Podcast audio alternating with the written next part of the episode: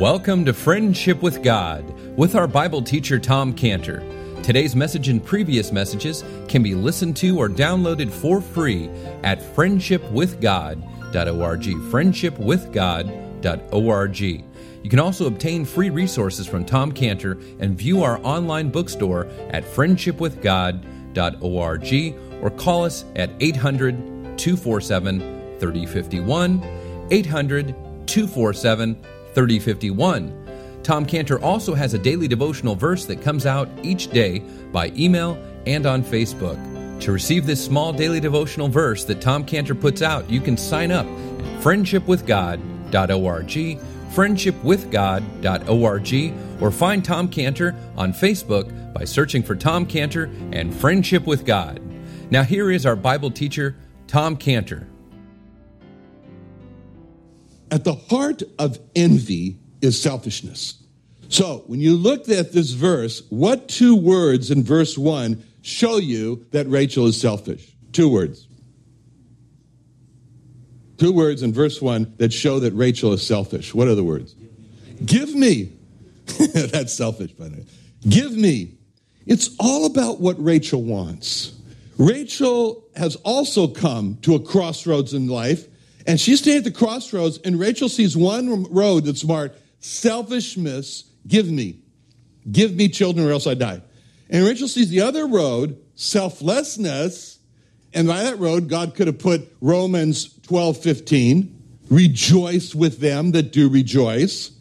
See? If Rachel went down that road, she would be happy for Leah. She would rejoice for Leah, who was rejoicing over having children. Rachel will say, Oh, Leah, my dear sister, Mazel. She'd say, I'm happy for you. These are my precious nephews. Wonderful. Hmm? But instead, Rachel is hateful because she's not giving birth.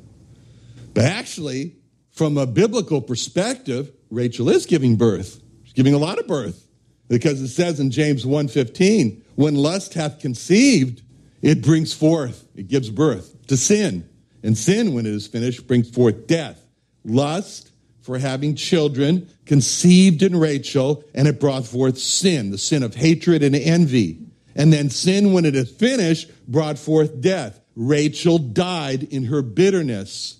As it says about her, she was actually giving birth in Genesis 35, 18. And it came to pass as her soul was in departing, for she died, that she called his name Benoni, son of my sorrow, but his father called him Benjamin, son of my right hand. So Rachel died having her second child, and as she was having him, she was cursing the child for causing her all the sorrow. Eh? Sin, when it is finished, brings forth death. So Rachel became envious, she became jealous of her sister, and she unjustly took a shot at Jacob. Now, if you were to describe an emotion that Rachel was filled with, what would that emotion be? Anger. Clearly, anger you know, most marital problems stem from anger. Anger is the root of marital problems. Now, Rachel says to Jacob, Give me children or else I die. All right. She says to Jacob, Give me children or else I die. Is that logical?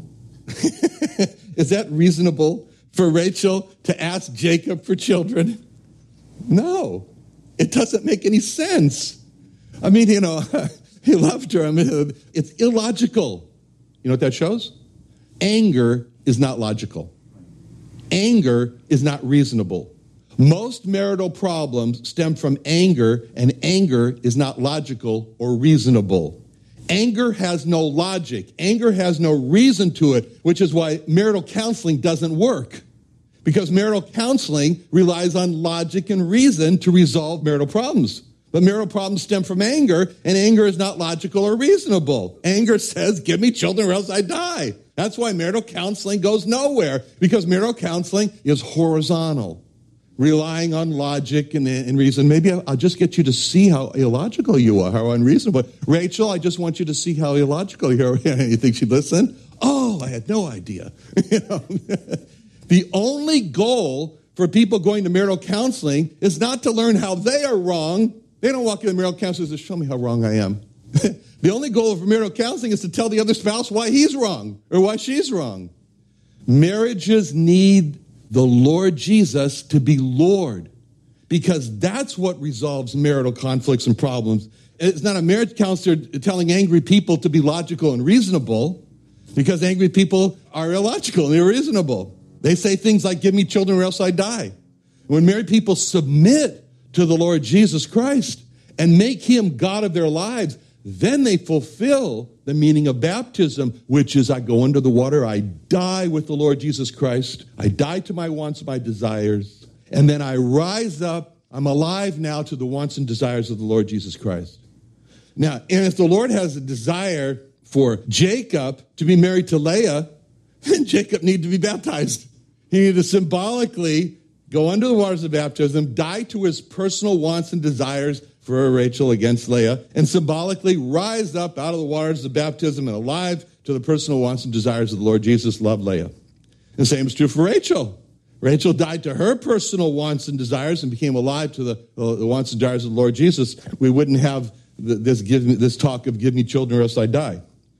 But without that important death to self and new life in the Lord Jesus, then if Rachel and Jacob went to a marriage counselor, he would say, What's the problem in your marriage? And Rachel would say, Jacob won't give me children, now I'm going to die. And so tell him he's wrong to not give me children, and I'll stop being angry. Rachel, Jacob would have said, Rachel's blaming me for what God has done to her. So tell her that she's wrong, and then I'll, she'll stop being angry, and I'll stop being angry. See, all this is that's what happens. All right. Now, when you look at verse 1, is Rachel asking for one child? No. She says children, doesn't she? It's very significant that Rachel did not say, Give me a child. She said, Give me children. See, Rachel did not say to Jacob, Give me a child, because one child was not enough for Rachel. Why not? An infertile mother would be happy with just one child. She could know the joy of raising a child. And, and why wouldn't Rachel have been happy with just one child? Yeah, because Leah had more than one child. And she had to have more than one child. And that's why she said, Give me children, not give me a child. This is really not about Rachel's love for a child. This is really not about Rachel's desire to be a mother. This is all about an envious, hateful competition between Rachel and her sister Leah. If Leah had 10 children, Rachel wants 11 children. How fortunate for you to be one of those 11 children. for Rachel, this was all about a fierce competition. Children were just a means for her to get back at her sister. How would you like to have a mother like that? How'd you like to know that your mother really didn't want you because of you? She loved you, but she wanted you as another jab at her sister. Boy, welcome to the home of Jacob. now, what did Rachel mean when she said to Jacob, Give me children or else I die? What was she, what was she going to die from? I mean, uh, you know, should we put her on suicide watch? Is that what this, she's saying here? Well, she's not saying that she's going to commit suicide. What she's saying is that she's going to die from this anguish of spirit inside of her. She's going to worry herself to death. You know, not having children was going to shorten her days. She preferred death to life. She doesn't have the will to live anymore. To live without children was like, was like hell on earth, and she'd rather not. She'd rather just die. That's what she's saying. I mean, Rachel has really let this problem get to her. She has let this problem drive her into a state of despairing of life. And when we see Rachel here, this is a challenge for us to ask ourselves the question how much do we let circumstances get to us? How far will we let these dilemmas of life drive us? How much, how much are we, we willing to, to hold on to and not give up to God? When we see Rachel say, Give me children or else I die, we see desperation. And it's this desperation that drives her to a desperate proposition my maid. Rachel let herself get that desperate. How much do we let ourselves get that desperate?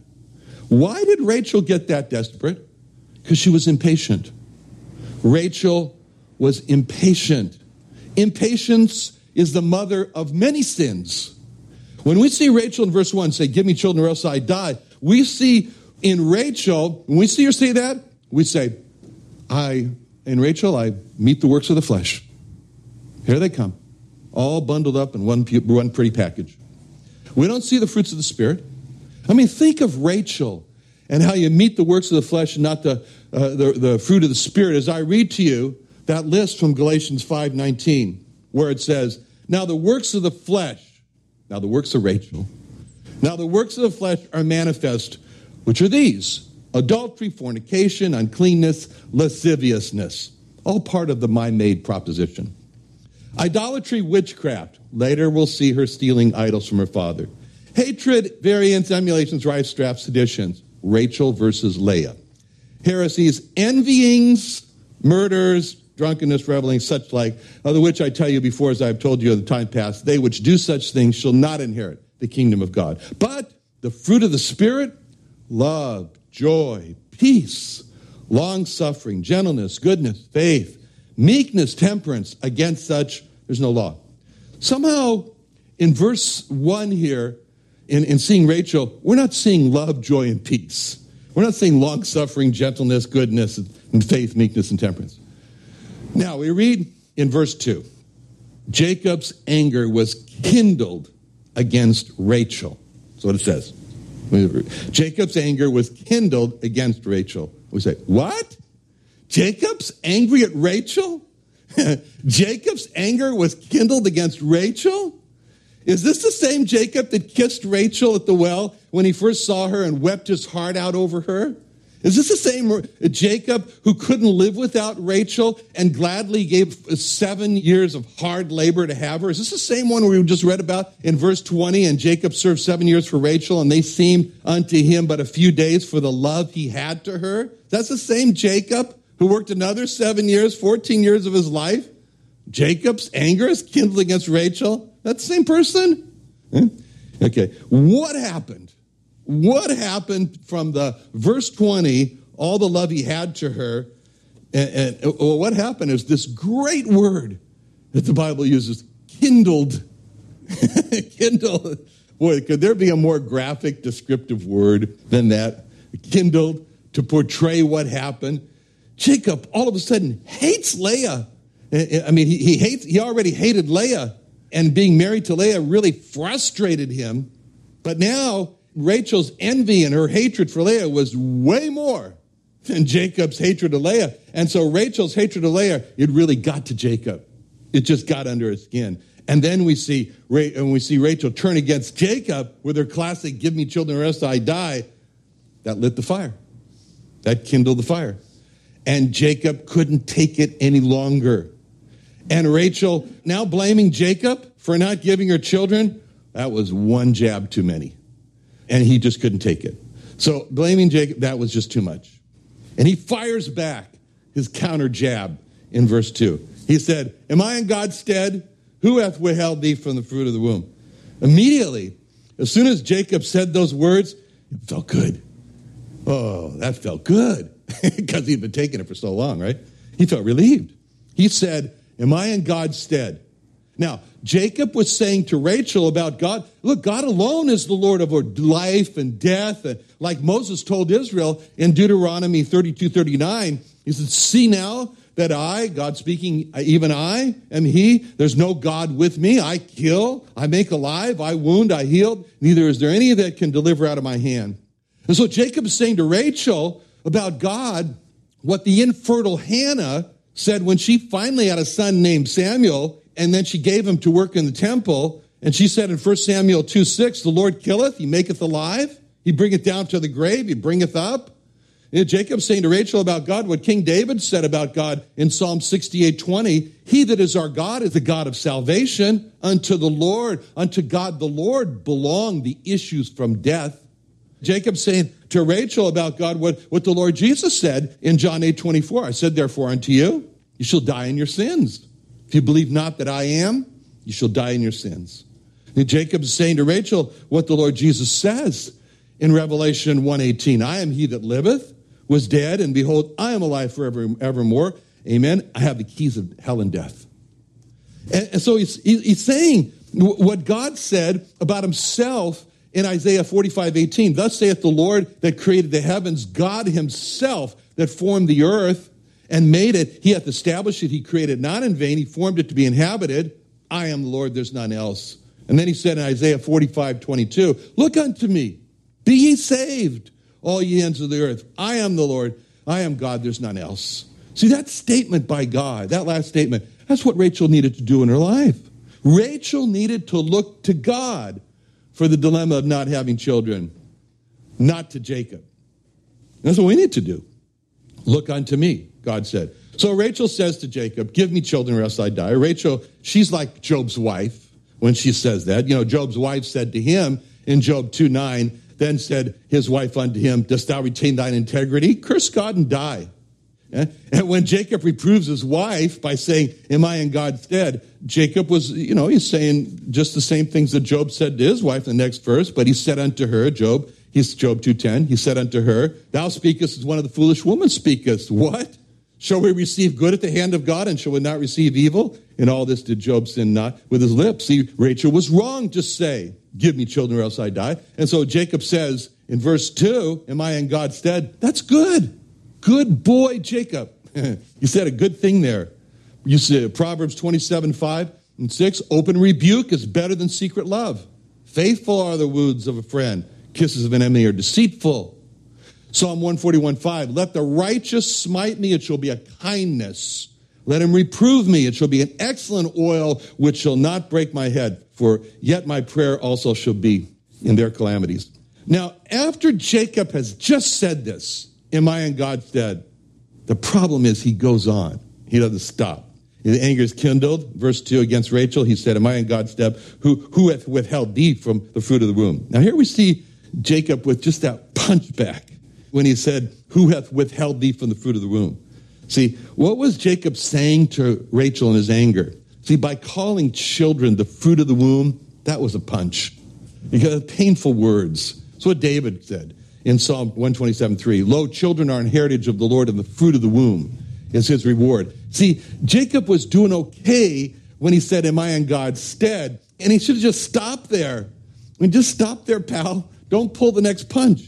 And he goes on and he says, Who hath withheld thee from the fruit of the womb? Because when you said that, who hath withheld thee from the fruit of the womb?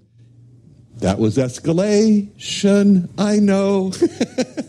that is what made the conflict grow. Okay? So I know this because my half brother was an expert on not escalating a conflict in his marriage. I could still hear, may she rest in peace. Bob, stupid, get over here right now. I don't care what you're doing.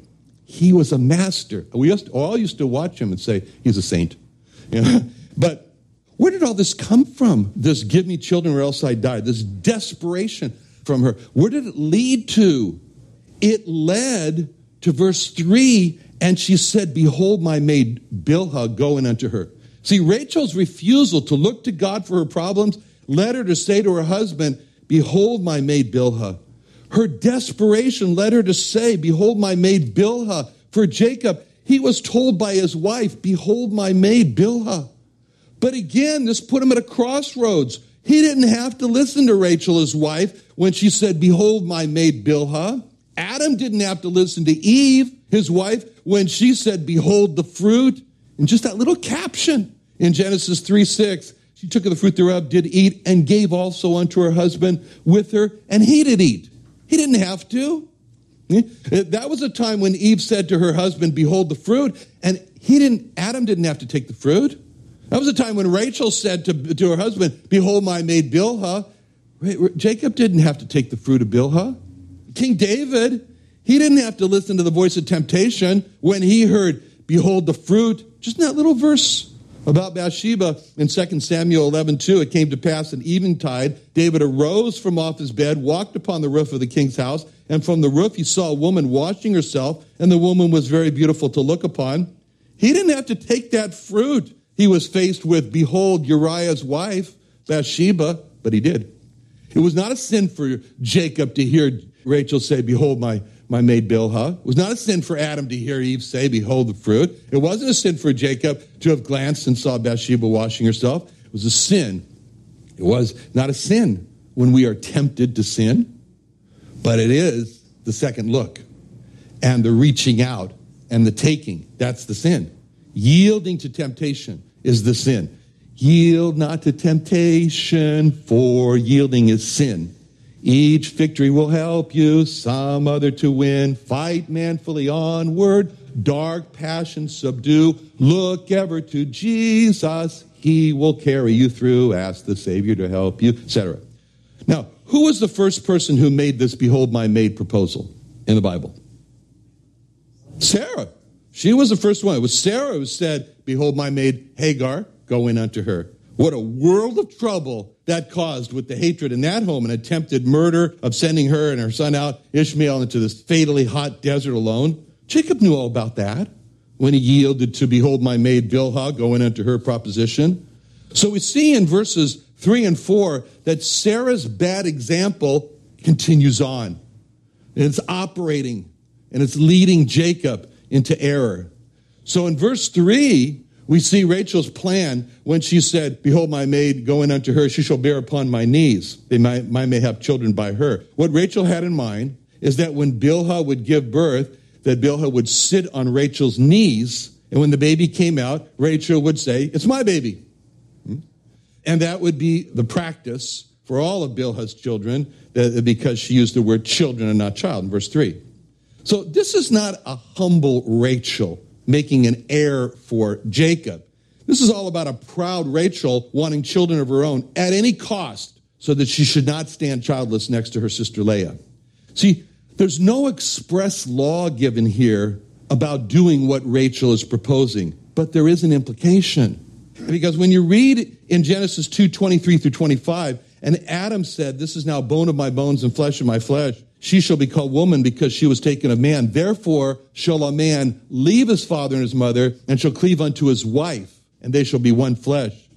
See, this taking this implication from those verses is what the Lord Jesus did in Matthew 19, 3, where he says the Pharisees came to him, tempting him, saying, Is it lawful to put away a, a wife for every cause? And he answered and said to them, Have you not read that he which made them in the beginning made them male and female? He said, For this cause shall a man leave his father and mother and cleave to his wife. They twain shall be one flesh. Wherefore there are no more twain, but one flesh. What therefore God hath joined together, let not man put asunder.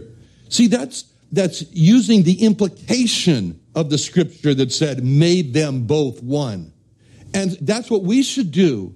Oh, I don't see an exact law against it. It's the implication that's there.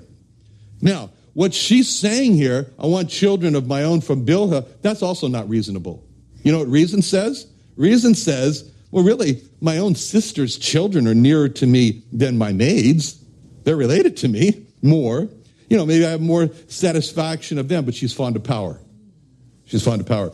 So now we read Jacob obeys his wife in verse 30. He, he gave him Bilhah handmaid to wife, and Jacob went in unto her.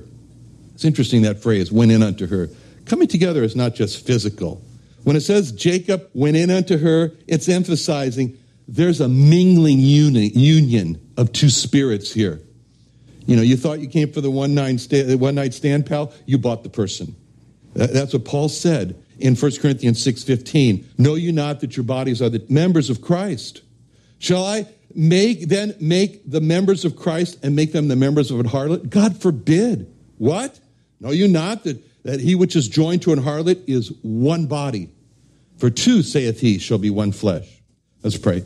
Father, thank you for this passage that you have taken time to record for us. And Lord, help us to say no to the Rachel inside of us and say yes to the Leah in us. We pray in Jesus' name. Amen.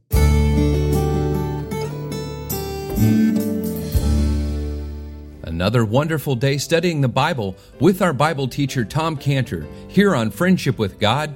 Don't forget that today's message and previous messages can be listened and downloaded for free at friendshipwithgod.org, friendshipwithgod.org. You can also go online to find free resources from Tom Cantor and our online bookstore at friendshipwithgod.org. You can also find Tom Cantor on Facebook, and you can also go to friendshipwithgod.org to sign up for his daily devotional verse. Now, Tom Cantor is also the founder of Israel Restoration Ministries. You can visit that website at israelrestoration.org. Or you can write Tom Cantor at P.O. Box 711 330, P.O. Box 711 330, Santee, California. That's S A N T E E, Santee, California 92071 or you can email Tom Cantor at Tom Cantor, that's T O M C A N T O R, Tom Cantor at friendshipwithgod.org. Tom Cantor at friendshipwithgod.org. Or for more information about Tom Cantor and Friendship with God and Israel Restoration Ministries, call us at 800 247 3051. 800 247 3051. Thanks for listening to Friendship with God with Tom Cantor. Do you have a heart for Israel and lost Jewish people in America? Then come work in Southern California as a full time or volunteer missionary working with Tom Cantor in Israel Restoration Ministries, reaching lost Jewish people with their Jewish Messiah, Jesus Christ. Hourly wage, 401k, health insurance, company car and phone, and other amazing benefits. Call us 800 247 3051. 800 247 3051. IsraelRestoration.org.